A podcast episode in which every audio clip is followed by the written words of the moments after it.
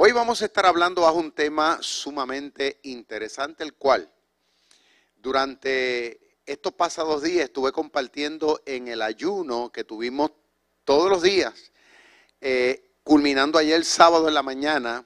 Eh, tuve el privilegio, creo que si no me equivoco, creo que fue el día miércoles como a las 6 de la mañana, compartir este tema.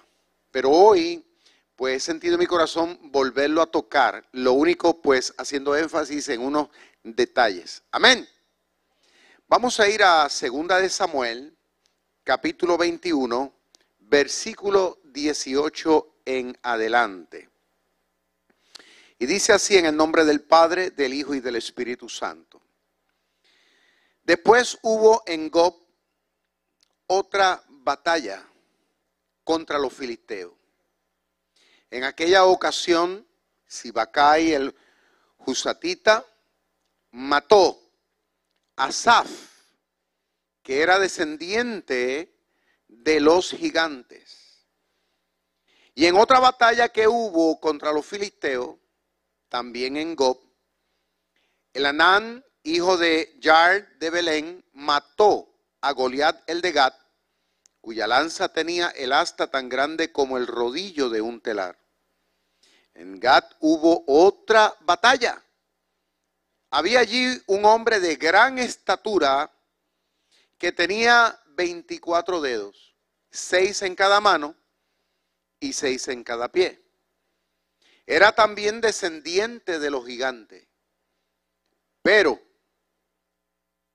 pero, desafió a Israel y lo mató Jonatán, hijo de Sima, el hermano de David. Estos cuatro gigantes eran descendientes de Raf, el de Gad, pero cayeron a manos de David, cayeron, cayeron, ¿cuántos dicen amén? Pero diga conmigo, cayeron a manos de David y de sus oficiales. Amén. El tema que vamos a continuar tratando hoy es el mismo tema. Y para aquellos que no saben, vamos a estar hablando bajo el tema Cuéntame acerca de tus logros. Diga conmigo, cuéntame acerca de tus logros. Todos sabemos que desde el momento que nacemos, desde el momento que tenemos una bocanada de aire, desde el momento que el doctor tal vez a alguno le tuvo que dar una nalgadita en el trasero, desde el momento que lloramos, desde el momento que vemos la luz de este sol, vivimos para alcanzar metas y para alcanzar logros. Diga conmigo metas, logros. Son dos realidades que podríamos decir que van atadas con la esencia y con la realidad del por qué nosotros estamos sobre la faz de esta tierra. En otras palabras, que no estamos aquí meramente para respirar, No estamos en el mundo meramente para comer. En otras palabras, que todos y cada uno de los seres humanos, incluyéndolos a ustedes y a mí, tenemos razones de ser. Hay cosas, diga conmigo, hay cosas que tenemos que hacer. Pero dígalo con autoridad, que tenemos que hacer. Ahora, dirá, ¿por qué hago énfasis en eso? Porque la realidad es que la gran mayoría de los seres humanos en el mundo entero, y no dije todo, dije una gran mayoría, como que vive, como que sintonizan. Y tristemente tengo que incluir a muchos cristianos que han pasado por este camino de fe y gente que en el siglo XXI también se autoproclaman cristianos. Como que vivimos la vida en términos personales, en términos sociales y en términos espirituales. Seguimos enfrentando la vida sin, sin ninguna motivación real hacia dónde nosotros tenemos que dirigir nuestra vida, o sea, la suya. Y donde yo también como pastor y como ser humano también tengo que encaminar la mía. O sea que Dios no nos hizo para estar sentados debajo de una palma o debajo de un árbol, este, echándonos fresco, como decimos por ahí, comúnmente. Vuelvo otra vez y repito el tema. Cuéntame, háblame acerca de cuál han sido los logros que has podido alcanzar hasta este momento en tu existencia humana. Esa pregunta va para todos. Ahora, el primero que se la hizo fui yo. Ustedes no piensen que yo eh, corto para allá nada más. Ah, ah.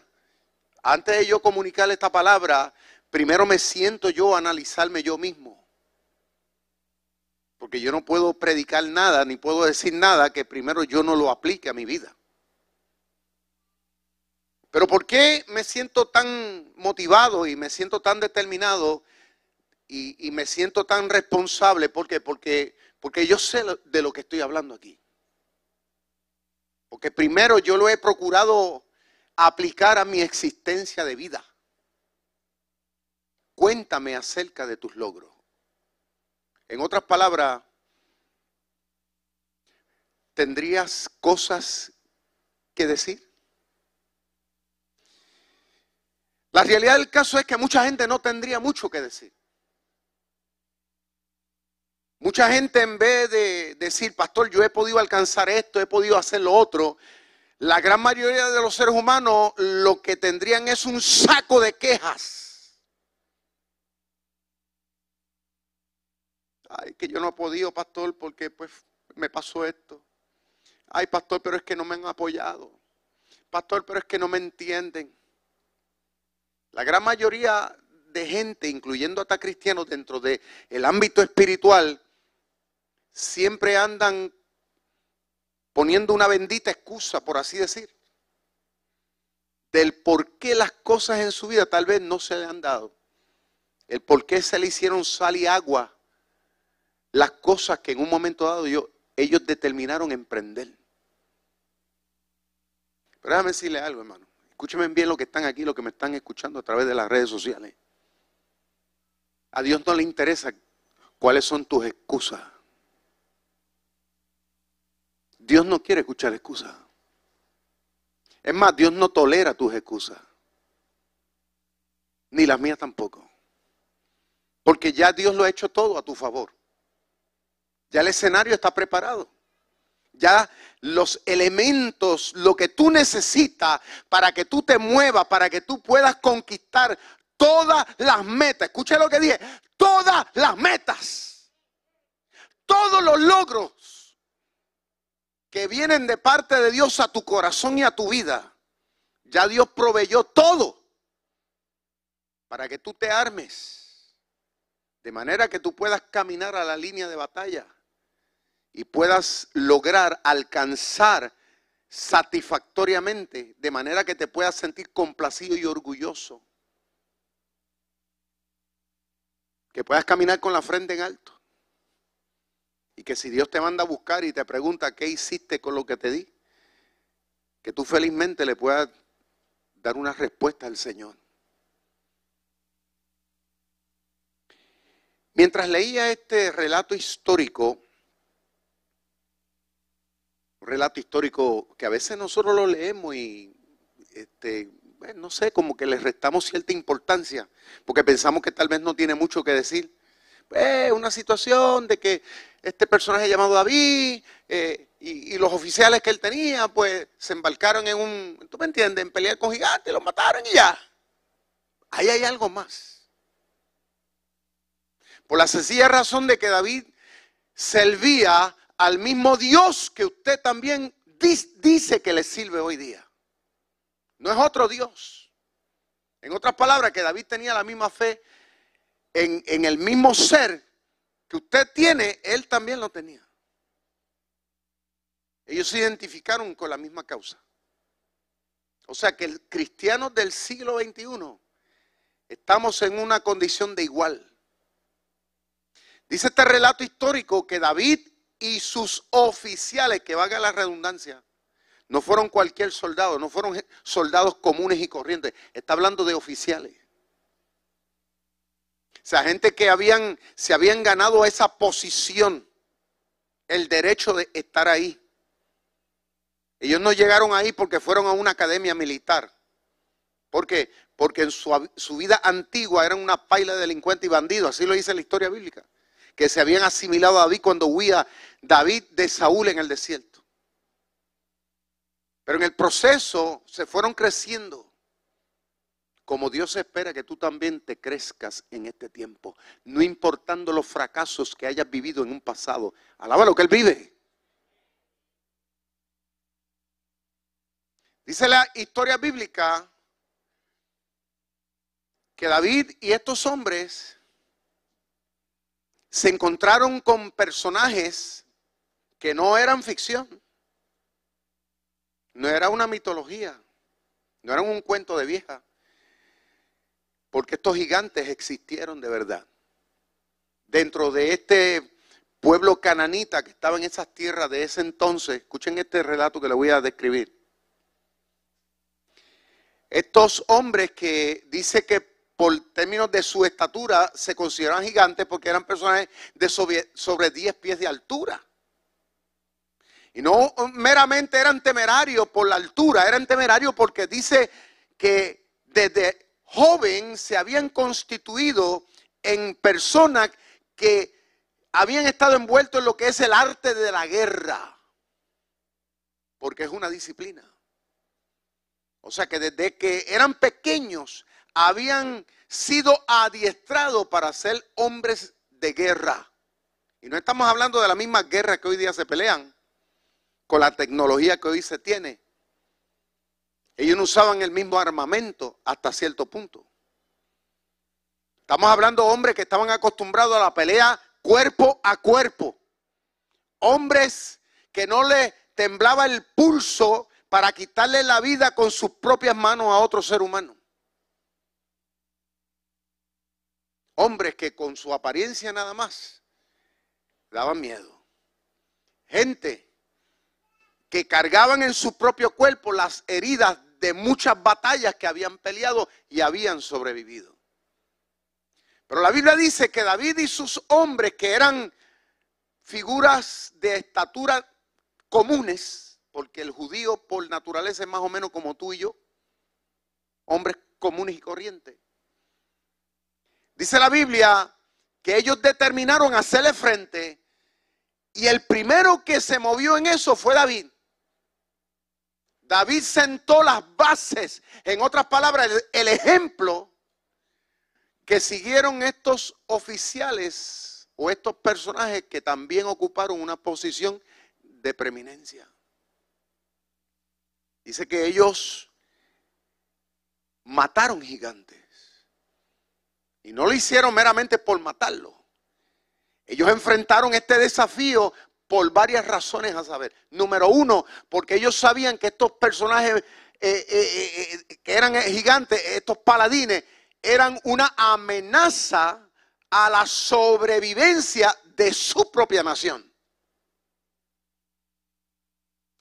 Ellos sabían que si no los mataban, ellos le habrían de matar a ellos y habían de tomar cautiva a su esposa, las iban a convertir en sus esclavas e iban a tomar posesión de sus hijos.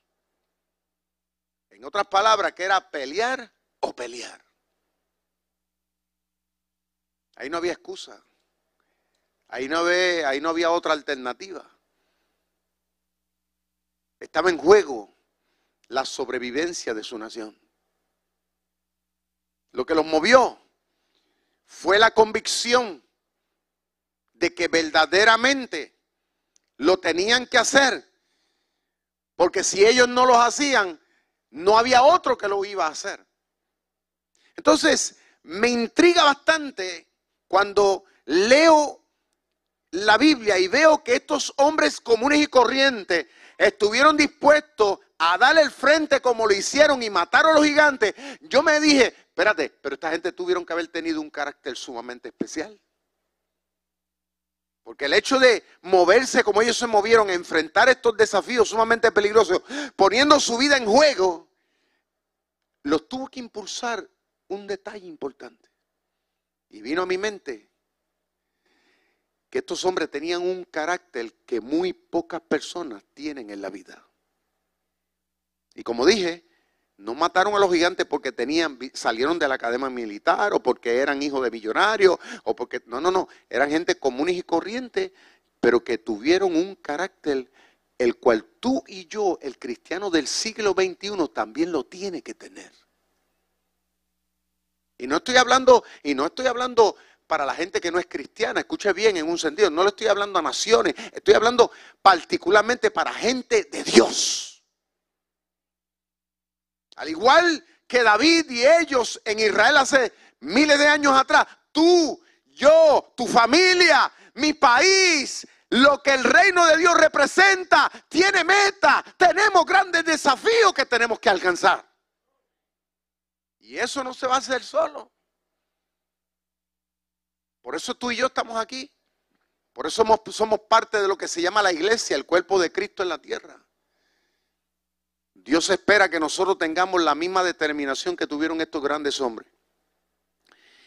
Mientras analizaba esta realidad tan poderosa, vino a mi mente que David y sus hombres tuvieron que haber tenido una fe ciega en Dios para hacer lo que hicieron. Una fe ciega. Y cuando digo fe ciega, estoy hablando de que estos hombres no dudaban en lo absoluto. En ellos no había un cuestionamiento, no había eh, un tal vez, en ellos había un sí y un amén en términos de quién es Dios y en términos de lo que ellos sabían, que a pesar de lo que sus ojos veían, ellos sabían que Dios está, es capaz de poder hacer. Ahora usted me, usted dirá en su mente, ay pastor, usted suena fanático. Eso, eh, déjame decir una cosa. Para usted pararse de frente a unos gigantes como estos hombres se, se pararon a enfrentar estos desafíos y lograr matarlo, había que tener convicción de que Dios estaba contigo. Eso es lo que significa fe. De que a pesar de las circunstancias, por más difícil que sea, yo no me muevo, yo sigo adelante porque porque yo sé que Dios está en el control. Y eso tiene que pasar de una emoción, tiene que pasar a una realidad todos los días en la vida suya. Porque todos los que estamos aquí tenemos desafíos y tenemos, tenemos metas y logros, comenzando desde tu familia. Tú tienes el desafío de estar con la esposa que Dios te dio y con el marido que te dio por toda la vida. ¿Usted no cree que eso es una meta? Es una meta muy grande. Yo llevo con mi esposa 36 largos años sin contar los 7 de noviazgo. Y los que faltan, alaba lo que él vive. Gracias, hermana Carmen. ¿Y sabe qué? Nosotros pasamos por situaciones, hemos tenido diferencias y todavía las tenemos. Pero ¿saben una cosa? Estamos unidos. Estamos unidos. No nos separamos. ¿Por qué? Porque entendemos que Dios nos unió y entendemos que tenemos una misión común que tenemos que cumplir. Y tenemos, y, tenemos la convicción de que llueve, truena, rampa, tenemos que hacer que esto funcione. Y por lo tanto nos hemos determinado a meter a Dios, aleluya, como el ingrediente principal de nuestra relación. Y hoy día, por lo menos nos sentimos orgullosos que llevamos 36 años, porque no es porque nosotros tenemos varita mágica, es porque los dos hemos luchado, hemos puesto de nuestra parte y lo seguimos haciendo para podernos entender y para poder mantenernos unidos. Sí, porque hay gente que dice, ay, pastor, tal vez, ay, mira, es que, es que ellos son un caso especial, pero déjame decirte que no. Nosotros somos producto de que hemos sido guerreros los dos, porque hemos metido a Dios, porque le creemos a Dios Porque no es lo mismo decir yo le creo, yo creo en Dios como dice la mayoría de la gente. Es cuestión de creerle a Dios. O sea, yo creo que Dios me ayuda. Yo creo que Dios nos va a abrir puertas. Yo creo de que a pesar de algo Dios está haciendo, aunque no lo entienda. David y sus hombres, aparte de tener una fe ciega en Dios, fueron gente que tuvieron una fe ciega en sí mismos. Ahora, en el, en el Evangelio, en el cristianismo, poco se habla a veces de esto. Porque se piensa que eso es antibíblico, que esto es ofensivo, que esto va en contra de Dios. Y es todo lo contrario. Porque si hay algo que Dios quiere, y por eso nos ha dejado la Biblia, para que tú y yo creamos también una fe en Dios ciega, pero también una fe ciega en ti mismo. Entendiendo de quién tú eres, porque tú no eres cualquier cosa, tú eres un ser especial, tú tienes un diseño único. Tienen metas, planes, propósitos por los cuales vivir. Y por lo tanto, por eso es que Dios dice, esfuérzate, sé valiente, no temas, no desmayes, porque yo estaré contigo. En la vida se necesita uno tener esa convicción porque te vas a encontrar con personas que no van a creer en ti. Y muchas veces va a ser hasta tu propia familia. Es más, hay veces hasta gente misma dentro de la iglesia que en su ignorancia a veces te van a poner en duda. A mí me pasó cuando recién llegué a los caminos de Dios, cuando yo primero me convertí, me acuerdo inmediatamente, yo sentí en mi corazón la convicción de que Dios me estaba llamando a ser pastor, inmediatamente. Eso no fue una cosa de proceso, no, eso fue el mismo día que yo me convertí, sentí en lo más profundo de mi corazón que yo tenía que abandonarlo todo y entregarme a la mano de Dios porque Dios quería que yo fuera pastor. Ahora, en ese momento yo no sabía ni papa de lo que, de lo que, esto, de lo que esto significaba. Me acuerdo que entonces fui a hablar con el pastor que tenía, un hombre de Dios, que Dios lo bendiga donde quiera que esté. Fui a hablar con él.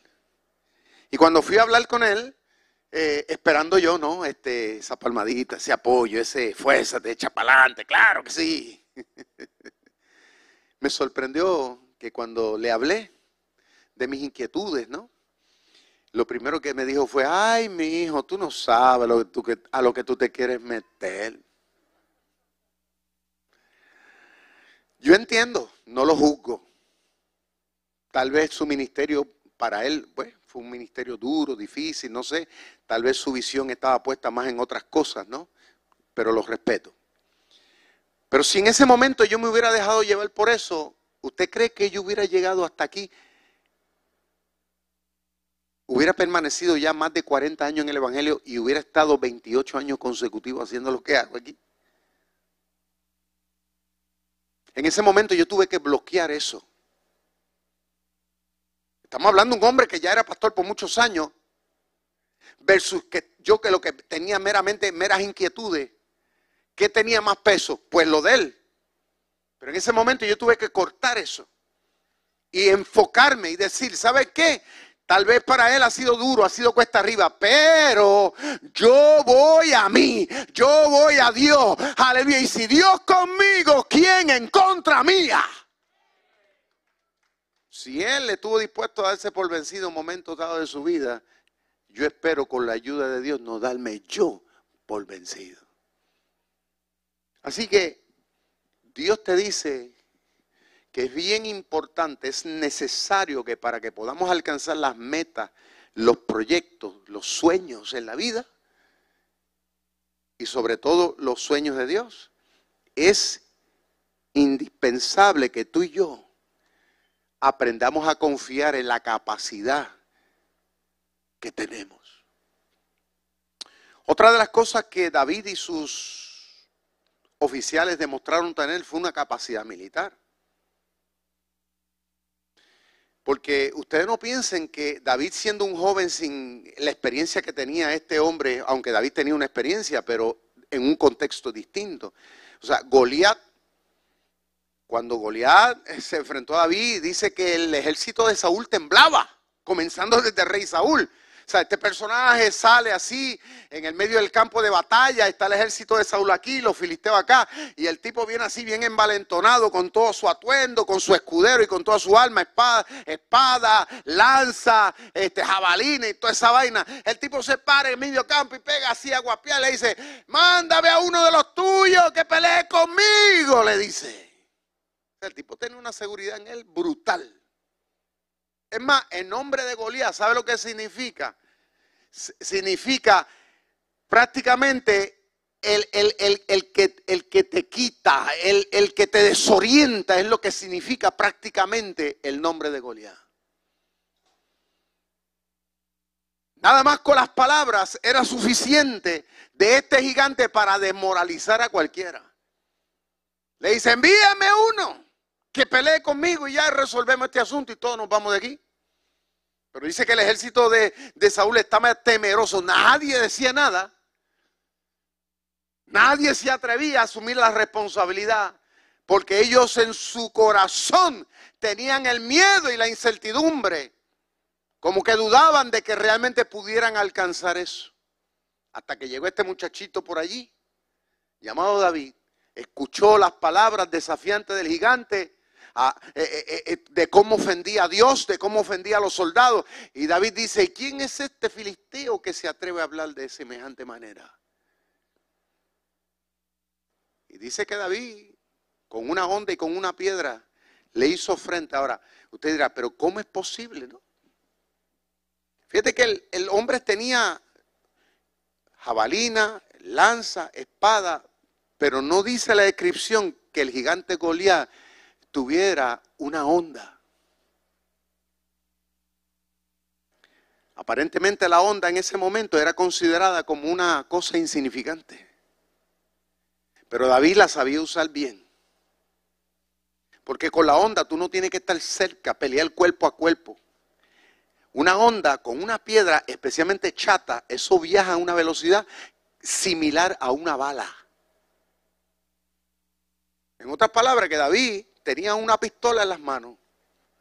Goliat no sabía lo peligroso. Ahora, nosotros cuando leemos el relato bíblico no, nos emocionamos tanto. Ay, sí, David tomó esa piedra y ahí la tiró y fue y Dios la tiró y ahí la quedó ahí.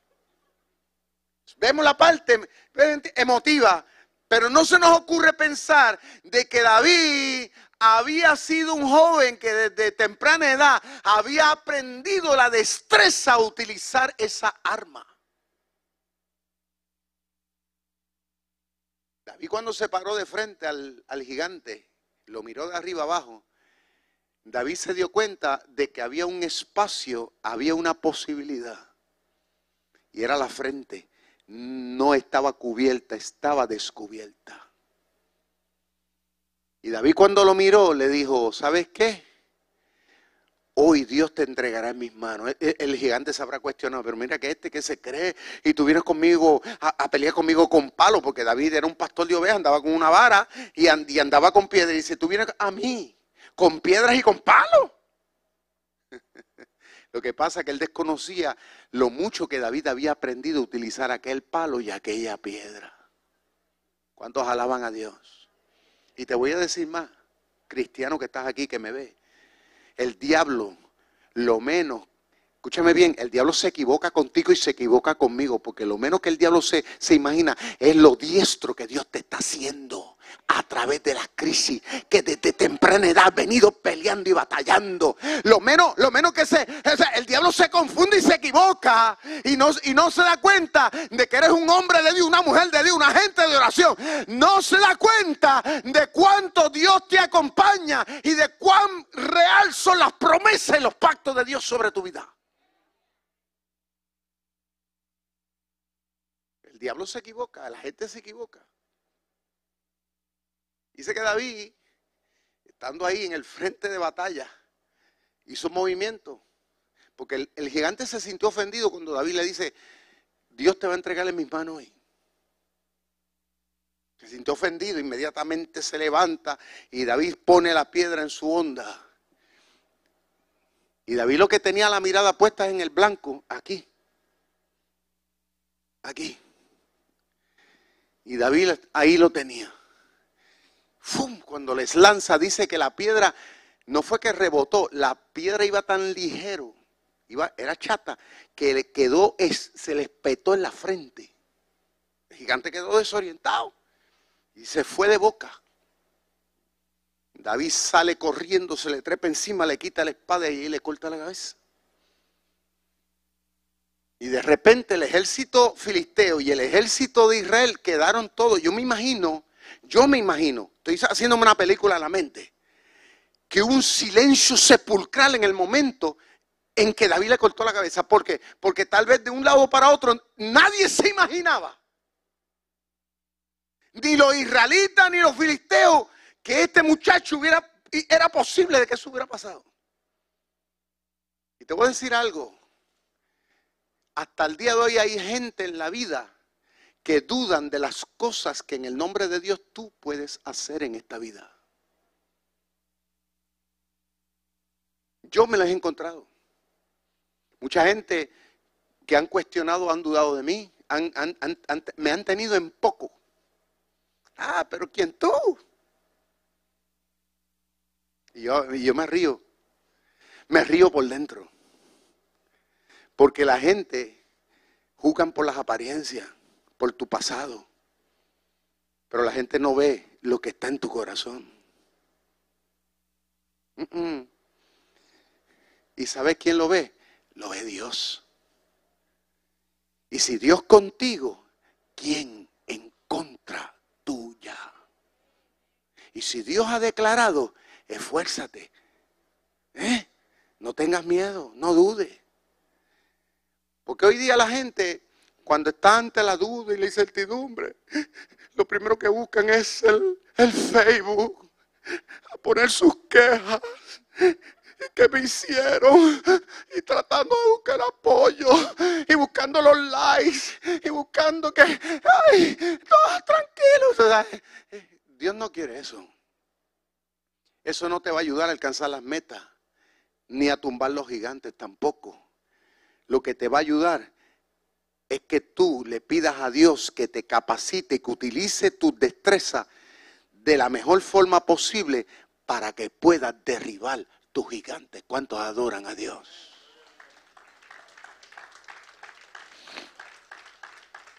David y sus hombres eran gente que tenían una determinación, como decimos nosotros los jóvenes.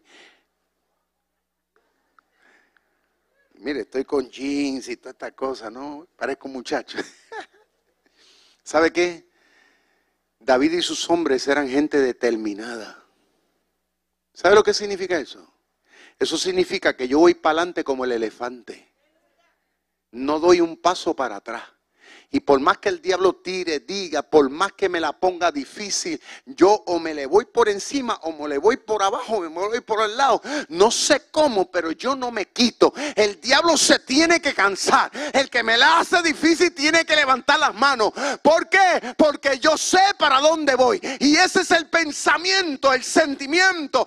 Esa es la declaración que tú tienes que tener en tu vida profesional. Ay, porque hay gente que comienza la universidad, llevan 20 años no saben qué van a hacer. Ay, pastor, no sé. Hay gente que llevan años tratando, óigame, intentando y todavía no tienen un sentido claro del por qué respiran sobre la tierra. Pues déjame decirte, aleluya, en el nombre de Dios, muévete, fuérzate, aleluya, haz lo que tengas que hacer, porque Dios no te puso aquí para ser uno más. Dios te puso aquí para que sea su mano, su boca y para que sea sus pies.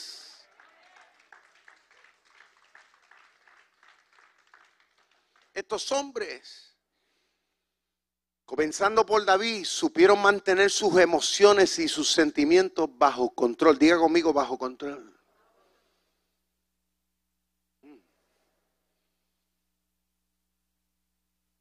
¿Sabe cuál es uno de los problemas hoy día? Porque mucha gente en la vida no logra alcanzar satisfactoriamente las metas, sus proyectos porque dependen de lo que sienten. Todo el tiempo están con ese bendito cuento. Es que me siento.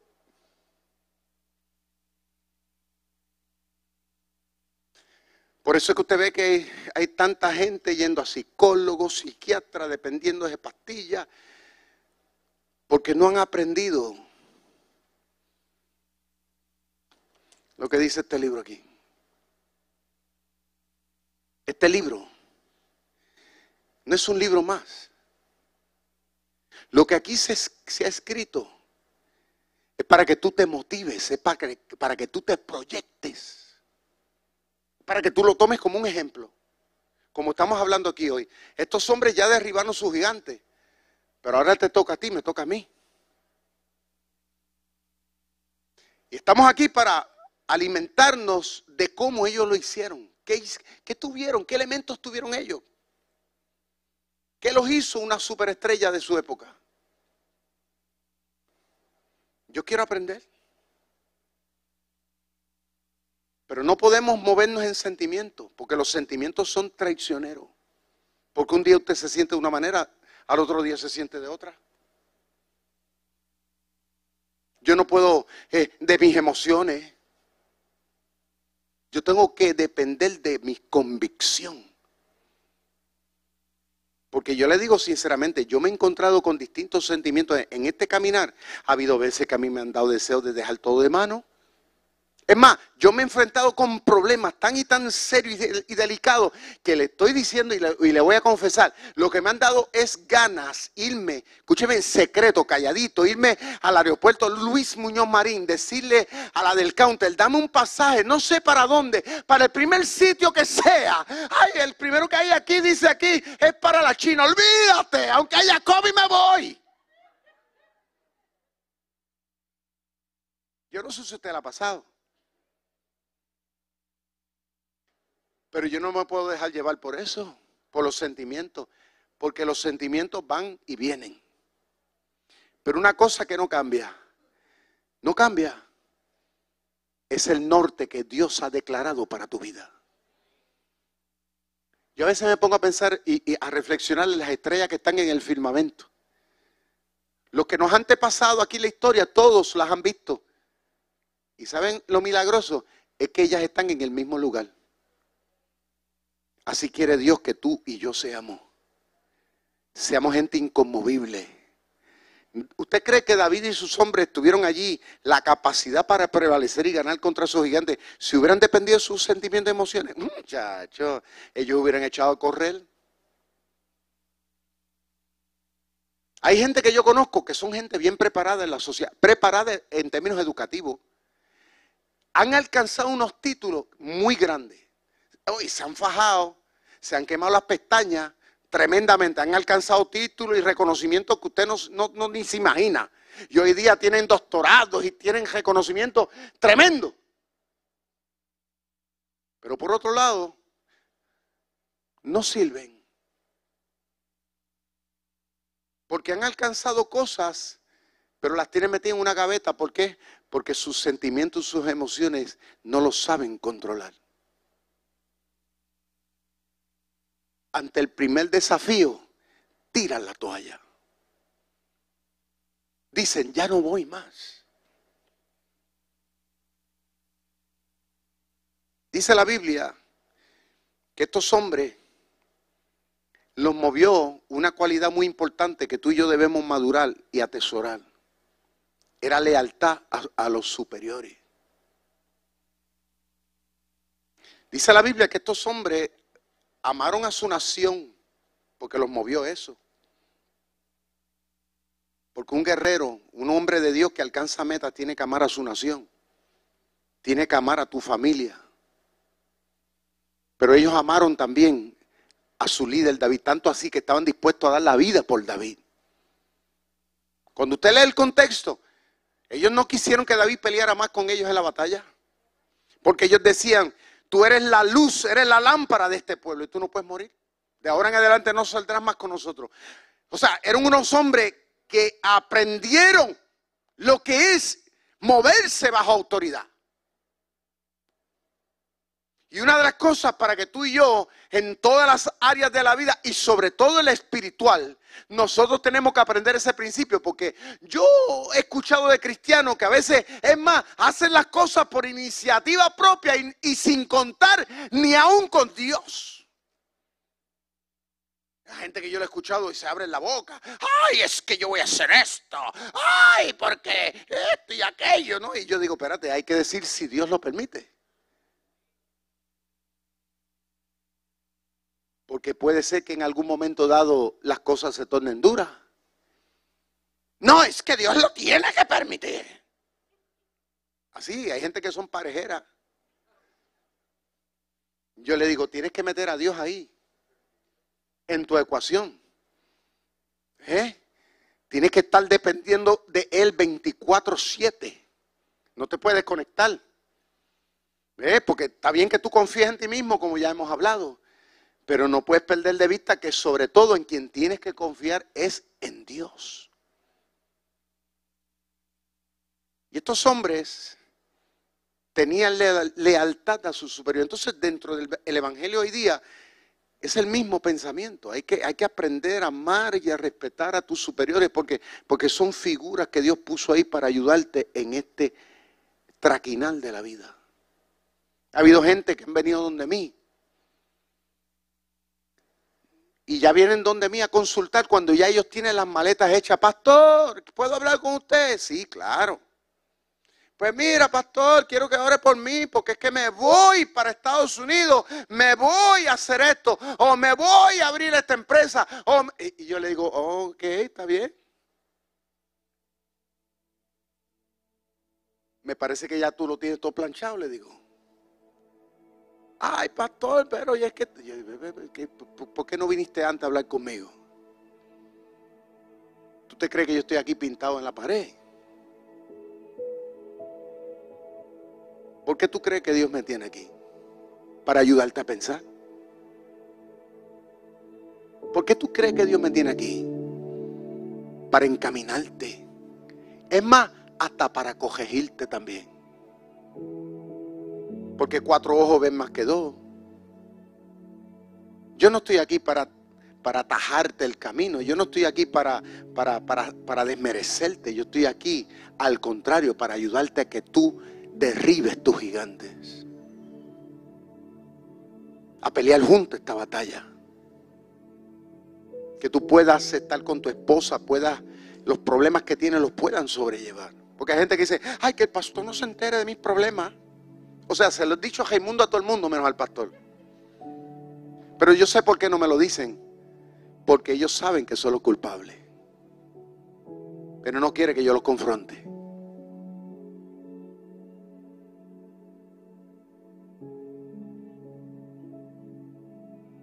Pero Dios me ha puesto ahí para ayudarte.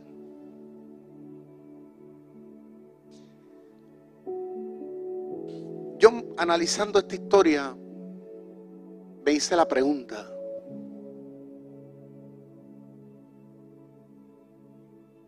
Y esta pregunta se la quiero hacer a usted. ¿Qué está impidiendo que realmente tú puedas alcanzar tus metas?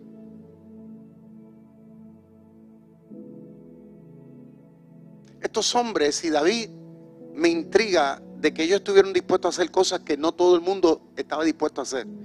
En otras palabras, ellos se enfocaron en hacer cosas que aparentemente eran sobrenatural. Y las lograron. Las lograron.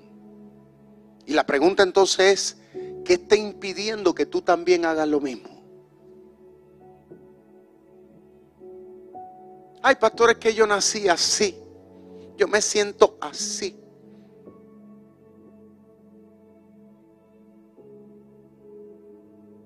Pues entonces estás desmereciendo a Dios. Ay, pastores que desde chiquito o desde chiquita a mí me han tratado así, porque pues yo entiendo que desde pequeño a veces nos criamos en ciertos lugares, en ciertos ambientes donde no son los mejores, donde la, gente son negativa, donde tal vez la gente tal vez te marcó con, con palabras de que tú no sirves, de que tú eres un cualquiera, de que tú vas a ser un fracasado, de que tú no vas a poder lograr hacer nada. Déjame decirte yo tuve gente en la vida mía. Unos que me lo dijeron y otros que me lo insinuaron.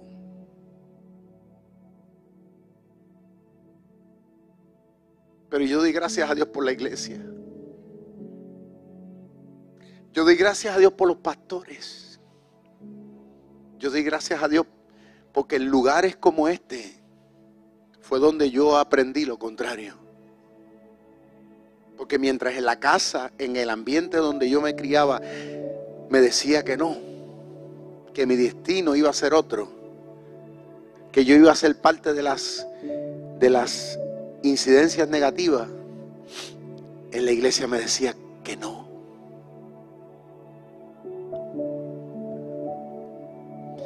Yo, y yo tuve que tomar una decisión, porque a fin de cuentas la responsabilidad recayó sobre mí.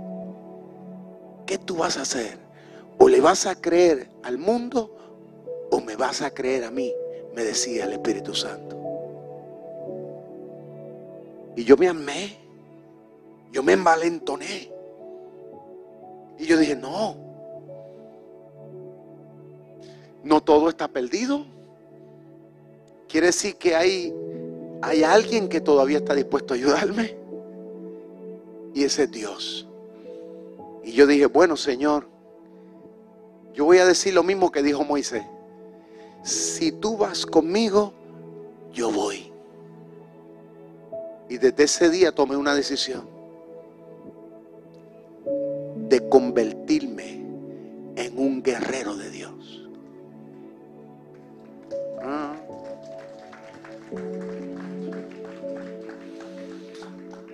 ¿Y sabes qué? La primera conquista que he tenido que pelear, y te lo digo, las primeras batallas que he tenido que pelear han sido conmigo mismo. Como guerrero de Dios he tenido que aprender yo mismo a conquistarme a mí mismo. Porque el primer, el primero que a veces no quiere hacer las cosas soy yo. Porque el corazón del hombre es engañoso más que todas las cosas. Yo he tenido que aprender yo mismo a sujetarme, a controlarme en el nombre de Dios.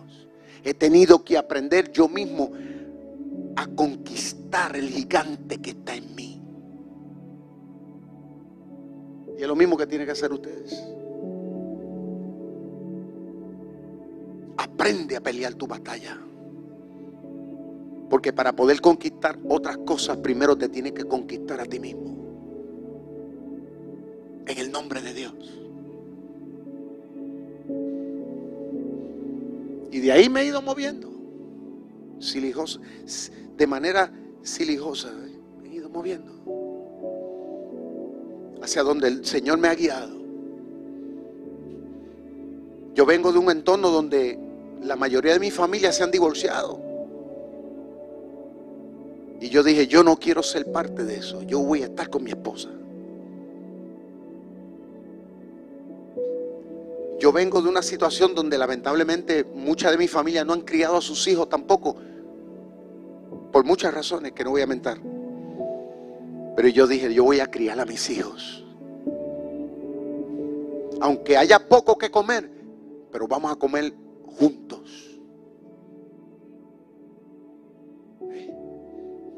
Y yo dije, ¿sabes qué? Yo me voy a proponer estudiar, a prepararme. Porque yo también, yo vengo de un entorno donde la gente deja de mano las cosas, no, no, como que, no, no se esfuerzan por querer luchar. Y yo dije, no, yo no. Yo voy a toa. De aquí no me muevo.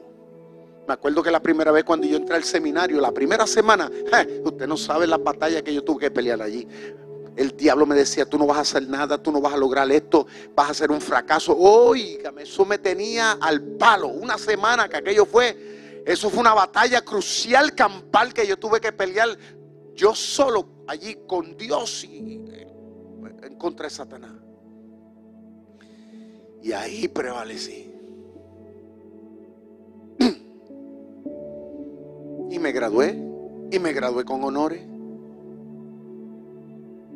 Y ahí comencé el ministerio pastoral y el de ahí me estaba esperando el diablo a palo limpio. Y ahí me he mantenido ahí.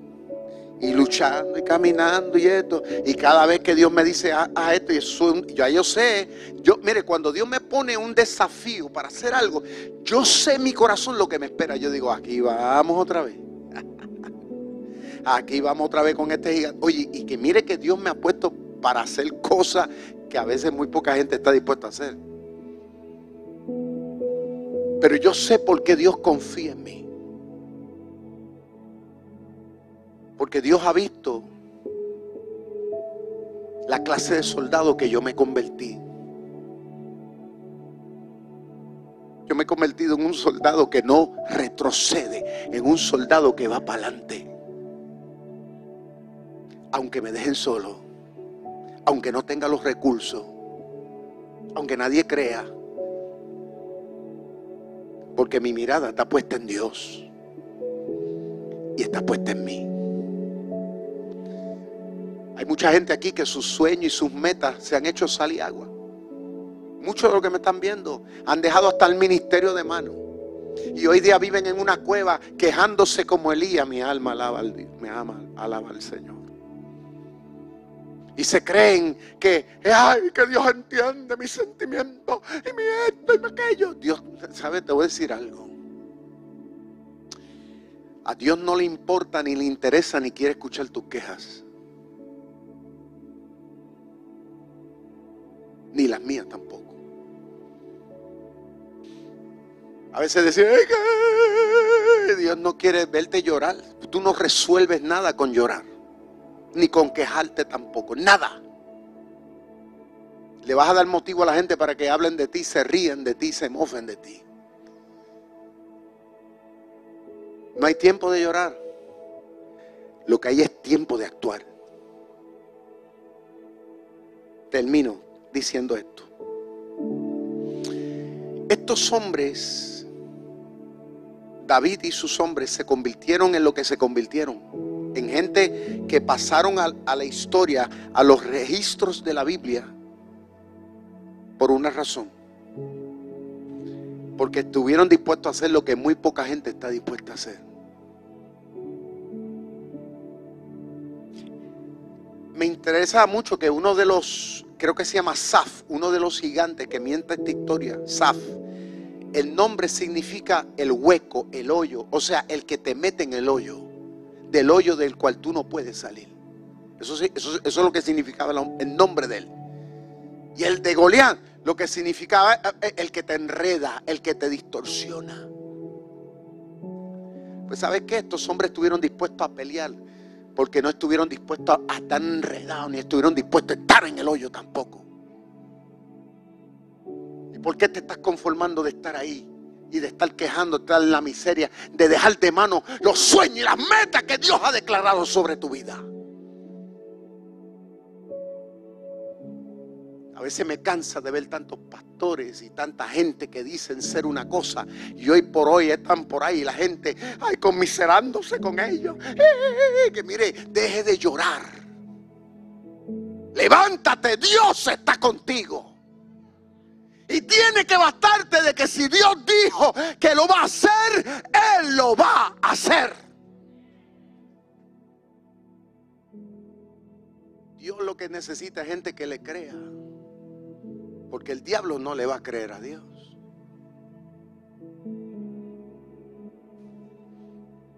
Vuelvo otra vez y cierro con el título que dice, cuéntame acerca de tus logros.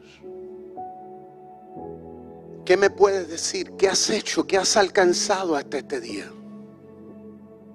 Tal vez hay gente que dice, pastor, mi vida es un desastre, ¿no? Pues déjame decirte, si llegaste hasta aquí, es porque Dios quiere que le pongas un punto, escucha bien, un punto, un punto, pero que le añadas una coma.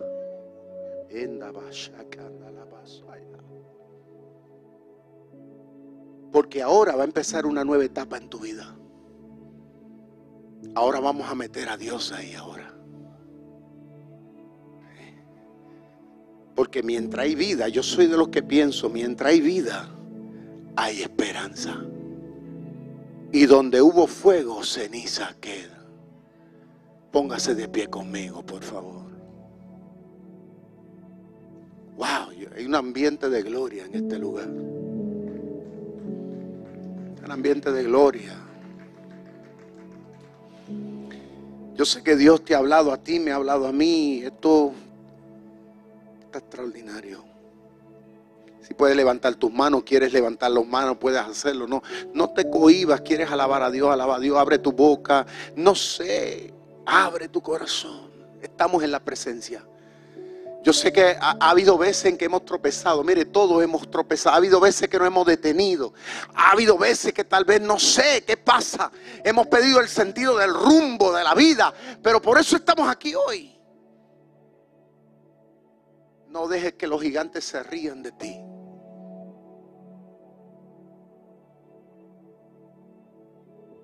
Échale mano a lo que Dios te ha dado, a lo que Dios te enseñó a hacer. Oh, jamás. Ay, Échale mano a esa onda. Échale mano a esa piedra. Y mantente en la línea de batalla, te dice el Espíritu Santo. Mantente en la línea de batalla. Porque todavía tu final, escúchame bien, tu final no ha llegado todavía. Lo mejor está por venir.